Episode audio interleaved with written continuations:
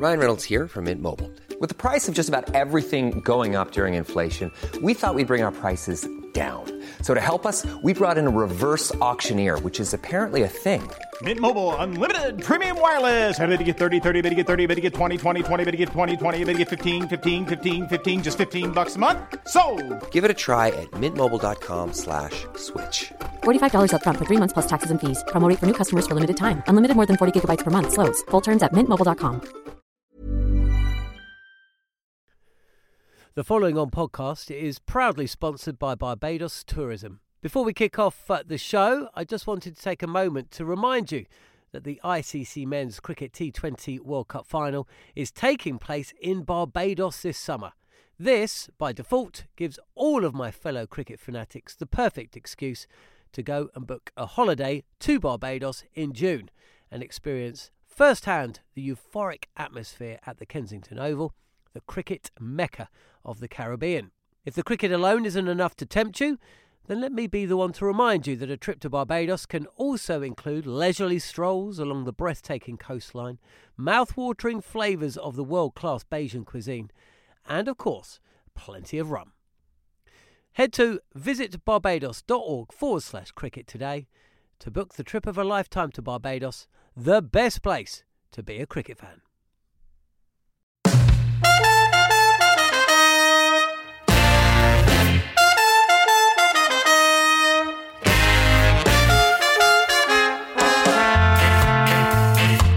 Hello and welcome to Following On. I'm John Norman, and alongside me, well, 11,000 miles away actually, is former England spinner Gareth Batty. Between now and the tour of the West Indies, which you can hear exclusively live on Talksport 2, we will be bringing you a weekly cricket roundup, and we have lots to discuss today. Uh, incredibly, this may be the first time in radio history where both guests have the same nickname. First up will be Neil Manners Manthorpe to talk about this man. edged and gone. 422 for Dale Steyn. Brilliant performance from Steyn. Hits his area once again, like he's done so many times throughout the career.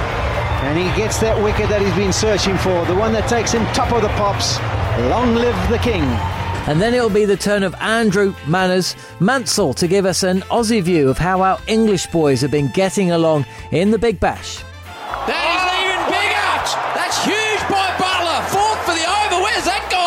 All this plus six and out, where we will give the following subjects 60 seconds of our time. A rise to Alastair in defence of Mitch Marsh. What's it like to face Dale Steyn? India going 2 1 up. New Zealand becoming third in the world. And South Africa steamroller. Sorry, Pakistan. You're listening to Following On. Bats, uh, how are you doing, mate? Happy Christmas, Happy New Year. Uh, Christmas good for you? Very good, sir. Merry Christmas to yourself. Uh, yeah, very good, thank you. Probably a little bit too much turkey and a few too many mince pies, but it's been very nice to uh, spend a bit of time with the family and uh, and get a bit of late night cricket action on the TV. I was going to say, have you uh, managed to watch much? Because the uh, New Zealand Sri Lanka series and the Australia India games absolutely bang on in this time zone here in New Zealand. Eleven o'clock start for the New Zealand, uh, twelve thirty for the Aussie. So I get about ten hours of constant Test cricket, and then just when that finishes, I literally nip off. I've put the little one to bed, and then it's South Africa against Pakistan. I mean, this is this is what dreams are made of. It's perfect for you. I would suggest there's a lot of people in the UK actually think it's perfect English time as well. It's in and around sort of 11 midnight uh, when it comes on. So there's a lot of people still enjoying themselves who are maybe getting in or just thinking about sitting in front of the fire after the little ones have gone to bed and chilling out and watching the first session. So it's uh, it's been great. Our our household has been all over it. My father's uh, going to bed very late at uh, at the minute what, from watching uh, too much cricket. Oh, mate, I tell you what, I actually felt a bit blue on Christmas Day because you're right. It's actually the thing I look forward to most. You know, it's not the eating, the presents, the drinking, the family, the friends. It's knowing that at the end of the day, when the kids are in bed, and as long as you don't start drinking too early, you can sit down and just watch, just veg out and watch um, the first session from New Zealand, and then it's all about the MCG, isn't it? Boxing Day tests. Uh, have you have you ever been? Have you ever been to the MCG, seen a, seen a day's play there, or uh, been to the Boxing Day test? Not the Boxing Day test. Uh, I've played at the MCG, uh, one days and what have you, but um, no, I, I, missed out. I um, I was called in late when Jeremy Snape got injured, and I missed out on the test matches and bits and bats, which uh, a bit disappointing. But um, it's pretty. You get a pretty good idea of the atmosphere, sat on the edge of your couch, and it's generally the men who are still up uh, charging at twelve o'clock, uh, just watching the first session um, which uh, I mean, it's not let us down. It's been uh, it's been an incredible series, the the India uh, Australia series, and uh, and certainly this Test match has been brilliant. Yeah, what were your thoughts? I mean, India, there was a lot of controversy this part of the world about the state of the MCG pitch. We remember what happened last year.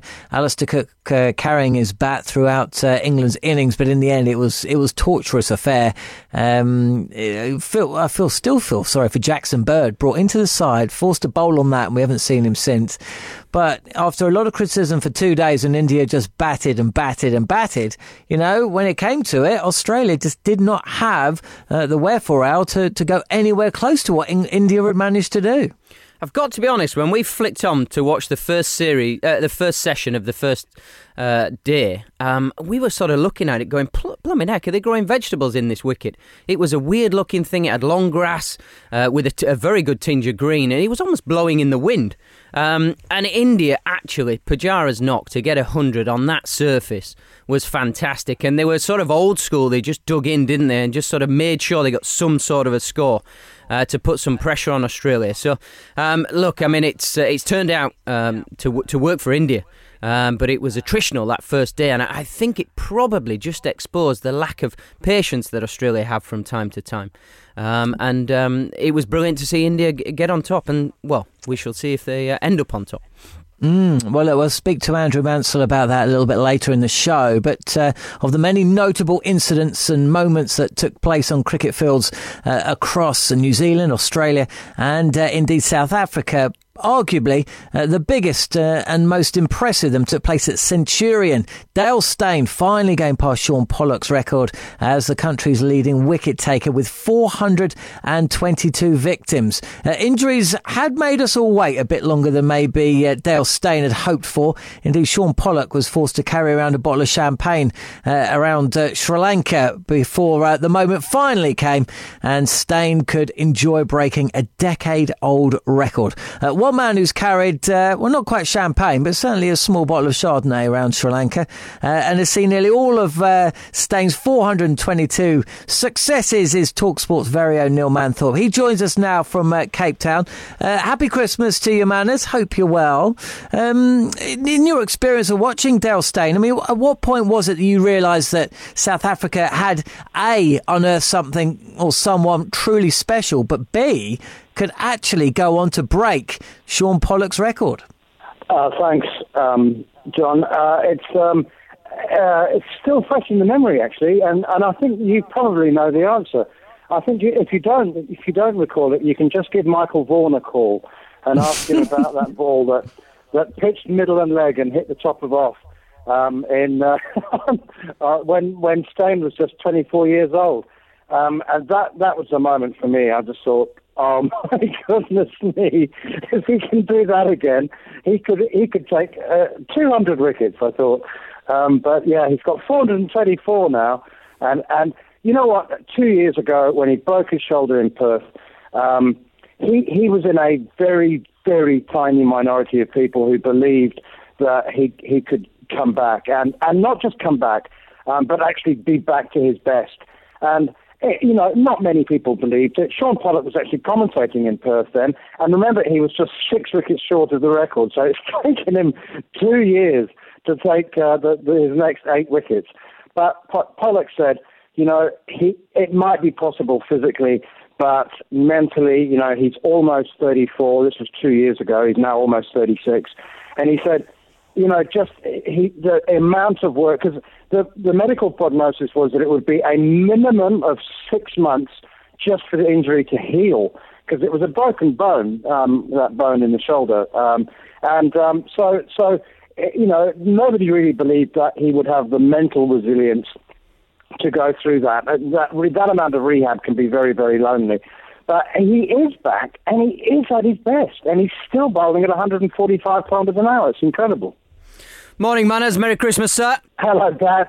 Uh, just a quickie, Dale Steyn. I, I know you live relatively close to him in Cape Town.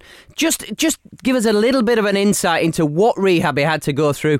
All this beach running you were talking about in Sri Lanka, and all the extra stuff that people wouldn't really know about. They just expect it all to be physios and so on and so forth. What sort of physical stuff have you seen him have to go through in the last couple of years to get get over the line with these final wickets? Painful, painful to watch, and you know, it's funny, isn't it? Because um, most of us who haven't um, made the journey of an elite athlete like yourself, Bats, we have this idea that, that rehab and, and physio entails going and lying on a couch and, and, and being massaged. Um, but just hours and hours of strength work in the gym, you know, rubber bands, uh, and you know what it's like. I mean, it's, it was effectively a, a, a, the same process as, as a shoulder reconstruction. And, when, and we're talking we're you know, we're talking two hours in the morning, um, an hour uh, of swimming in the pool at lunchtime, and another two hours um, every afternoon uh, or evening, and and that for six months. And you know, it's not like you, there's a group of mates there. Um, there might be once or twice, but they soon get pretty sick of that kind of thing. So you're by yourself, and and it's the it's the resilience. You know, he's he's had ten seasons, well, nine seasons in the IPL he does. He's not doing it for the cash. You know, there've been many times when he uh, he'd been there g- driving in the gym, leaving behind his beloved dogs, and uh, and going to the gym for you know for the not not just the second or third day or the second or third week, but the second or third month. And you know, thinking there must have been so many times where he's thinking, I don't need to do this. What am I doing? But he's so driven. He's so driven, and um, you know, he he's um, he his drug is taking wickets. You know, you, you, won't see him have more than a couple of beers, and, and, he, he enjoys them. Um, but but that's it. You know, his his fix is is playing cricket and taking wickets at the highest level. And you can see that. I mean, he just has this kind of massive hit head rush every single time he takes one. How long are we going to continue to see Dale Face, uh, Dale Steyn getting his fix because uh, South Africa, after this series, have got Sri Lanka. There's a Cricket World Cup, of course, next year. But, you know, end of 2019 is a small matter of a tour by England, uh, which we'll all be part of, uh, hopefully. Um, can you see him lasting that long? Yes, absolutely. Absolutely. You know what? He um, made his international debut in 2014, so it's been 14 coming up 15 years. And in in that time, and he's so he's he's 36 on his next birthday in three months' time. In that time, he's never ever been out of the top three in um, in the bleep test and uh, general uh, all round fitness. His skin folds are uh, disgracefully low, and, and I think that's actually that's genetic. Um, because I mean, it's appalling. I mean, he's a steak and chips and a Coke man. You know, not even Coke Light. Um, and and and he's he's sort of his skin folds at like twelve percent. Bats will have to explain what that means. But you know, he's got he's got the he's got the he's still he's skinny as a little girl, and um, and he's never been out of the top three. I mean, he's he's fit, he's strong, he has a. I mean, honestly, uh, the the problem, the bigger problem for him is not being selected for that England tour because you know there's there's Vernon Philander who didn't play at Centurion and Lungi Ngidi and Kagiso Rabada is a fixture. Um, you know, Morné Morkel is retired now, but South Africa have got an absolute wealth of fast bowling talent. So, yeah, the, the, you just have to make sure he keeps taking wickets to stay in the team. Manners, in your opinion, uh, I'm not going to say how many games you've covered because I know you'd be embarrassed, but it's plenty. Is Dale Steyn the best South African bowler you've ever seen? Yes, yeah, and and on the basis um, I, I mean, you know, I, I, I can count on the fingers of both hands probably the number of, of cricketers, batsmen, and bowlers who just I couldn't take my eyes off them.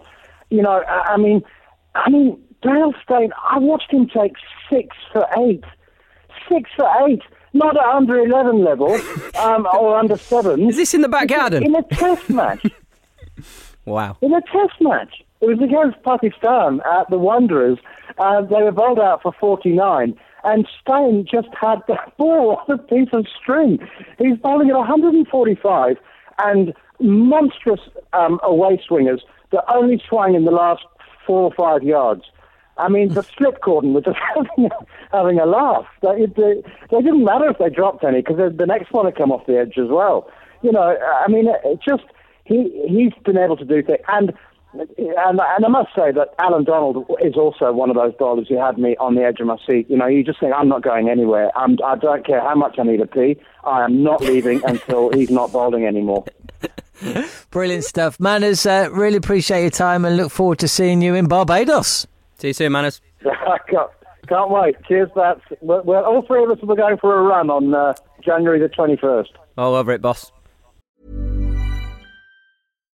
If you're looking for plump lips that last, you need to know about Juvederm lip fillers. With Juvederm Volbella XC and Juvederm Ultra XC, your lip look, whether it's subtle or bold, can last up to one full year with optimal treatment and no additional maintenance. Find a licensed specialist and see if it's right for you at Juvederm.com today. That's J U V E D E R M.com. Add fullness to lips in adults over 21 with Juvederm Volbella XC or Juvederm Ultra XC. Do not use if you have severe allergies or a history of severe allergic reactions, or if you're allergic to lidocaine or the proteins used in Juvederm. Tell your doctor if you have a history of scarring or taking medicines that decrease the body's immune response or that can prolong bleeding. Common side effects include injection site redness, swelling, pain, tenderness, firmness, lumps, bumps, bruising, discoloration, or itching. As with all fillers, there's a rare risk of unintentional injection into a blood vessel, which can cause vision abnormalities, blindness, stroke, temporary scabs, or scarring.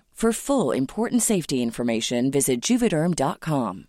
Ready to pop the question? The jewelers at BlueNile.com have got sparkle down to a science with beautiful lab grown diamonds worthy of your most brilliant moments. Their lab grown diamonds are independently graded and guaranteed identical to natural diamonds, and they're ready to ship to your door. Go to Bluenile.com and use promo code LISTEN to get $50 off your purchase of $500 or more. That's code LISTEN at Bluenile.com for $50 off. Bluenile.com code LISTEN.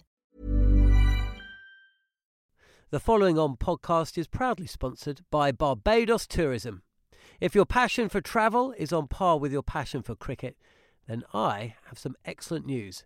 The ICC Men's Cricket T20 World Cup final is being hosted in Barbados this June, which makes it the perfect destination for your summer holidays this year. To make the most of your trip, you can also experience eight matches from the series in Barbados, including England against Scotland and England against Australia. In under a month's time, you could be spending your days exploring the vibrant streets of Bridgetown, drinking rum in the sunshine, and experiencing exotic Bajan delicacies in the culinary capital of the Caribbean.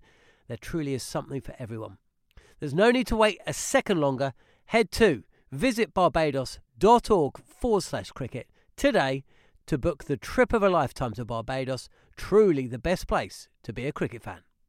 Well, Bats might do that in London, but uh, he'll be out there for the uh, for the ODI series. Actually, you'll be getting there in Barbados as well, Bats. So uh, manners go well. We'll speak to you soon. Um, I mean, what a what a legend Dale Steyn is, and actually he might he might feature in our um, next little uh, feature. Six and out, Bats. It's that time of the week again, so I hope you're ready to speak for three minutes straight. Um, Do you, do you want to start or shall I?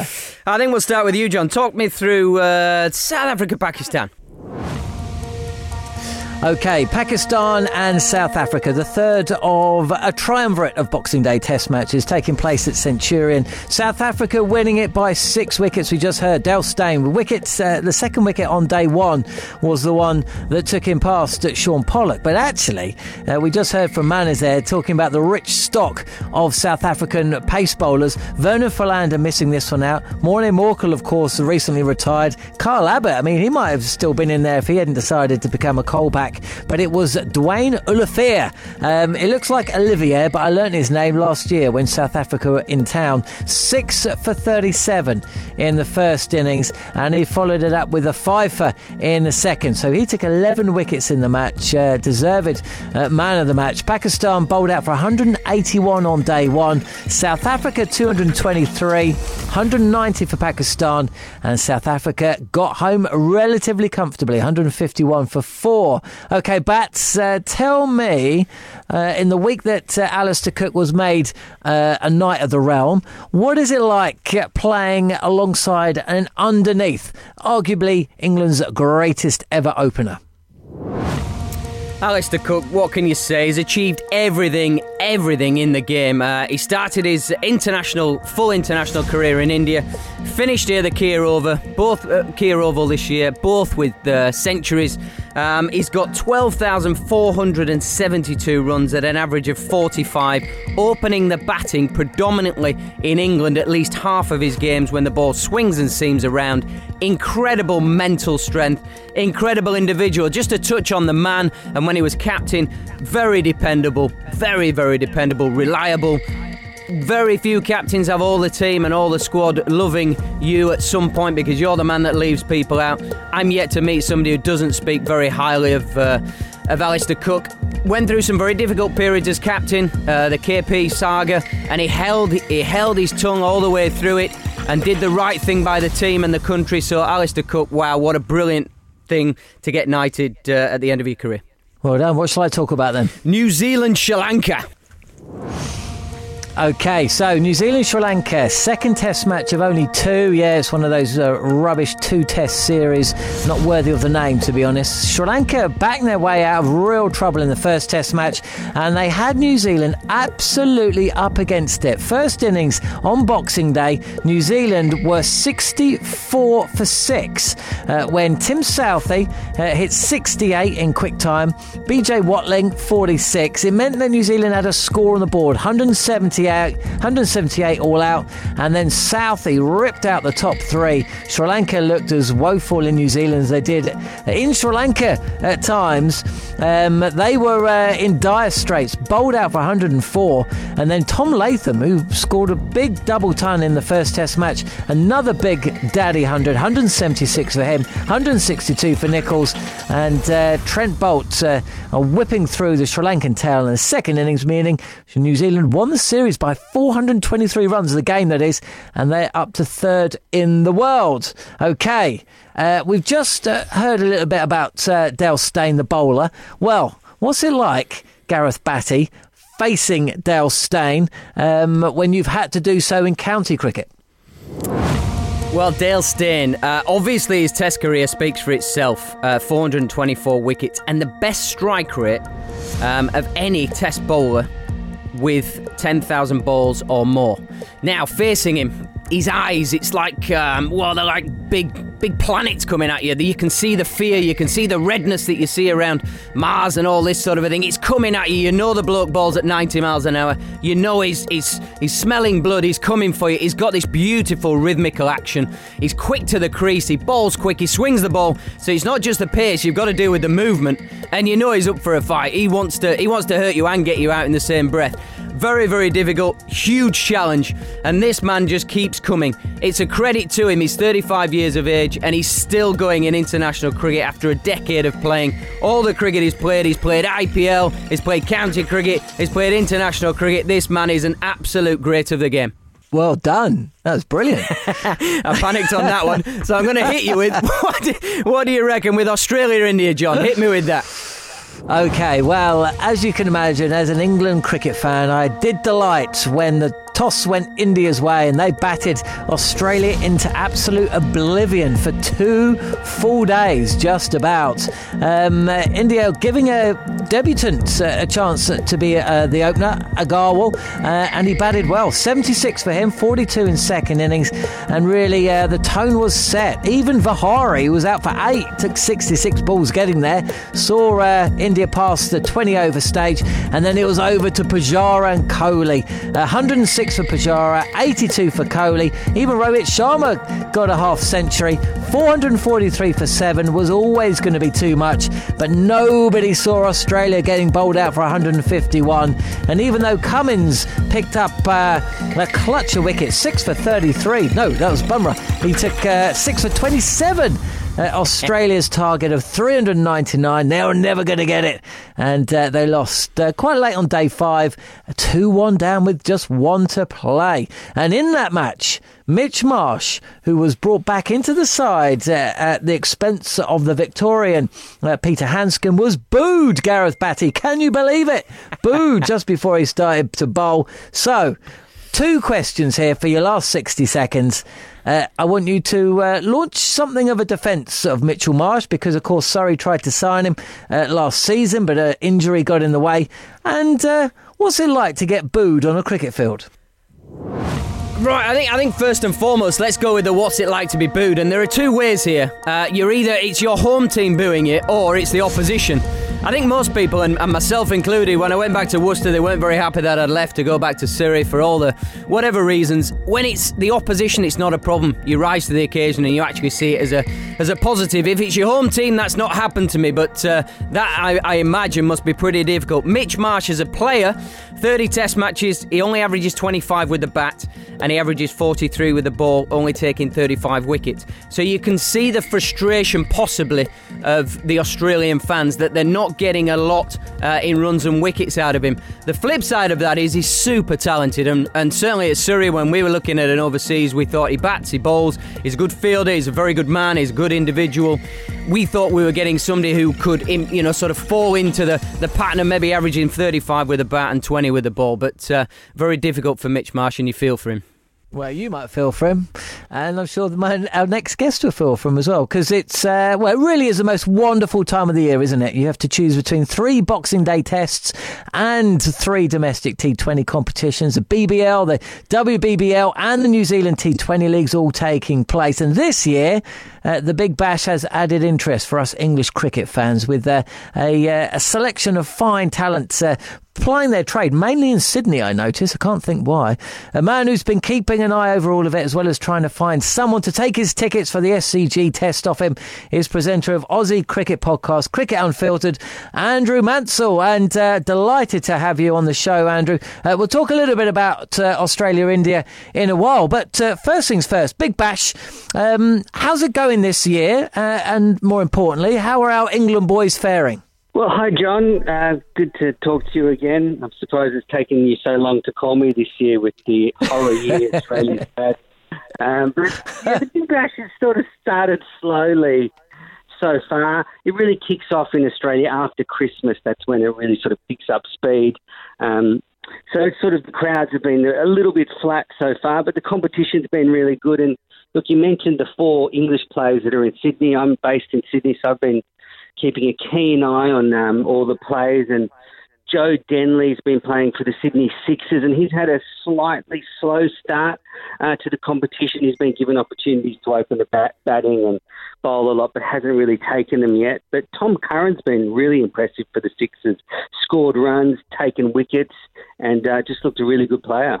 Hi, morning, boss. Um, just a quick one on, on how are the um, how are the English players received by the Australian fans? Because when you're over there on international tour, you get a bit of stick even walking down the road, let alone being in the stadium. So how uh, how are the fans taking to the English players? Oh, really well, actually. It's, it's actually really good to have you know players like Jos Buttler and Joe Root come and play in the Big Bash. There's there's not a lot of um, overseas uh, players playing in the Big Bash this year, so to get some real quality out of England really lifts up the competition. So I think they've been really well received, and Jos Buttler's just leading run scorer so far, and I think the Sydney Thunder fans have really enjoyed him opening the batting, and he's just such an impressive character. So yeah, I think they're well received. Have you been uh, surprised by Sydney Thunder because they've kind of been the uh, the whipping boys at times over the last few years, haven't they? But they've they've suddenly put together a pretty impressive side, and Buttler at the top of the order, doing what we all know he can do. And if Joe Root can actually discover some of the form that we know he's capable of, they could actually be in with a chance. Yeah, it's it's a long season now, the Big Bash. Each team plays 14 games, and one thing is about the England players is they all head off to the West Indies sort of halfway through the competition. So the real the challenge for the Sydney Thunder is replacing Buttler and and Root with some real quality. And I think they've got Dev Sitch coming in the New Zealand T20 gun. So uh, I'm just not sure he'll be as good as Buttler. So yeah, I'm not sure about the Thunder yet. The, the jury's still out on them. I did notice, though, at the SCG in the latest Sydney Sixers game, Trevor Bayliss was there. So I'm sure he's been keeping an eye on all the England players. He's probably come down to Sydney for a holiday, and pretty handy having the captain here and a few other tourists to the West Indies. Yeah, tricky Trev Bayliss. Do you reckon he's uh, he's keeping an eye on some uh, some Australian players who are not in the Test team at the minute, who may be coming over for the Ashes? Is there a bit of scouting going on there? A bit of backroom knowledge? Do you think? Well, if he is scouting, I'm sure he's feeling pretty good about himself the way our team's batting. I mean, if we, we're not if we can't score runs on our flat wickets, what are we going to do in a a, a seamer at Trent Bridge? I mean, we'll be we'll be out for 45 rather than 65. well, luck- luckily for you guys, you're not having to play at Trent Bridge, which is uh, a bit of a mystifying decision at uh, at this end. Uh, but you've uh, you've turned the uh, topic back onto the Australian national side. Um, I mean, without Steve Smith and David Warner, we don't need to go down that uh, sorry tale again. It was always going to be difficult. It's such a fragile-looking batting order, isn't it? And if Hazlewood and Stark aren't absolutely firing, you know, Australia are just not going to be scoring the kind of runs that uh, that India are. Um, have you been surprised at all by how this series has panned out, or has it kind of followed a path that you expected? Yeah, look, it kind of followed a path that I expected. I, I hope that our bowling attack would be slightly more effective, that would and maybe keep us in the series a bit longer and make the games a bit closer but we just haven't got the quality in the batting lineup. And with Smith and Warner, we were still struggling to fill the other spots around them. So without them, it's really just left nothing there. Khawaja is our only um, player with a test record averaging over 40. The, the rest of the players just look so out of their depth. And all it takes is the ball to move a little bit and we're exposed. So, yeah, it's sort of, I've just been surprised how well the Indians have bowled. Bumrah has been just outstanding. Ishant Sharma, they've just been relentless with their pressure, and, and we just haven't been good enough. So why is it that Australia are struggling to find uh, the guys that can step up to the plate in Test cricket and get the big hundreds when 15 years ago they had about 20 guys playing state cricket who couldn't get into the, the Test team, all averaging 45, 50, coming over to county cricket and just absolutely murdering it every year? Yeah, that's the million dollar question. There's been so much debate and speculation about that. Uh, some of the, the points that kept that keep getting brought up are that the our Sheffield Shield competition has been slightly denigrated in its treatment by the sort of high performance unit. So we've had a few of the older players maybe drop out, and um, then there's you know been some criticism about uh, they're picking a lot of young players without a lot of first class runs behind them. So when they come to test level, they're just not ready, and, and they've sort of ignored some older players. So, and then there's the T20 game. You know, the Big Bash is on now right throughout summer, so it stops the first class competition. And right now, going into the Sydney Test, none of our first class teams are playing. They're all playing Big Bash. So if you want to pick a batsman to replace one of the current ones, you've got to pick someone off T20 form. So the whole thing's a bit of a mess at the moment, and, and they just haven't haven't got the right personnel in the right spots. Uh, Manners, thanks for your time. Um, I won't leave it so long next time, I promise. Especially with the Ashes coming up next year. Uh, will you be Will you be in England by any chance? Yeah, I'm planning on being there for the tail end of the World Cup and the beginning of the Ashes. So fingers crossed they get over. Do you think Australia will still be there by the tail end of the World Cup? Uh, I, I, you never know you never know. With Smith and Warner back, and, and we have we've won five World Cups, so we do lift in the big tournament. So, uh, it's, look, it's unlikely at this stage. Our 50 over team's worse than our Test side. So. Oh wow, yeah, mate. Was it was it really only twelve months ago that I was sitting here watching Mitch Marsh score centuries after being called back into the Australia side? Uh, that bowling attack ripping through England every single day. Uh, it was an absolute nightmare. So how quickly things change. But uh, Andrew, uh, loving your work on Cricket Unfiltered, and uh, we'll speak soon. Cheers, cheers, cheers Andrew. for having me. That's uh, Andrew Mansell, and that uh, almost brings us to the end of the show. Uh, plans for New Year's Eve, Bats? Oh, very quiet with the with the little one. We're going around a friend's house with. Uh, we'll put the little ones to bed, and then uh, we'll have a nice bit of food, and uh, I'm sure we'll pop a, a, a, bottle of wine or two, and uh, and probably uh, get ready for uh, nestling into a bit of cricket the day after. Good lad. Well, look, you enjoy. Uh, thanks for everything in 2018. Uh, looking forward to seeing you in Barbados uh, for the ODI series in 2019. But we will be back next week as well. We're look out, looking ahead to the West Indies side, uh, West Indies um, series with a full preview. That's for next week's show. Um, we're also going to hear from a selection of the team that we're journeying out there, what they are looking forward to most, what they think will happen, and what they're packing in their suitcases. But that's pretty much all we've got time for you on following on. To never miss an episode, be sure to subscribe either on Apple Podcasts or your favourite podcast app. See you next week.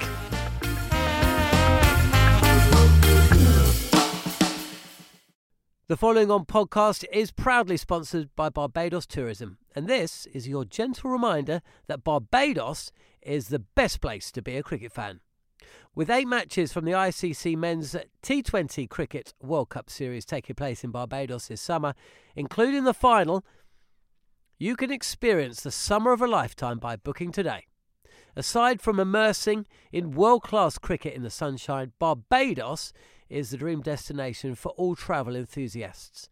It is where adventure meets paradise, the culinary capital of the Caribbean, and better still, the birthplace of rum. If you're keen to unite with cricket fans across the globe for what is set to be an unforgettable summer, then head to visitbarbados.org forward slash cricket today.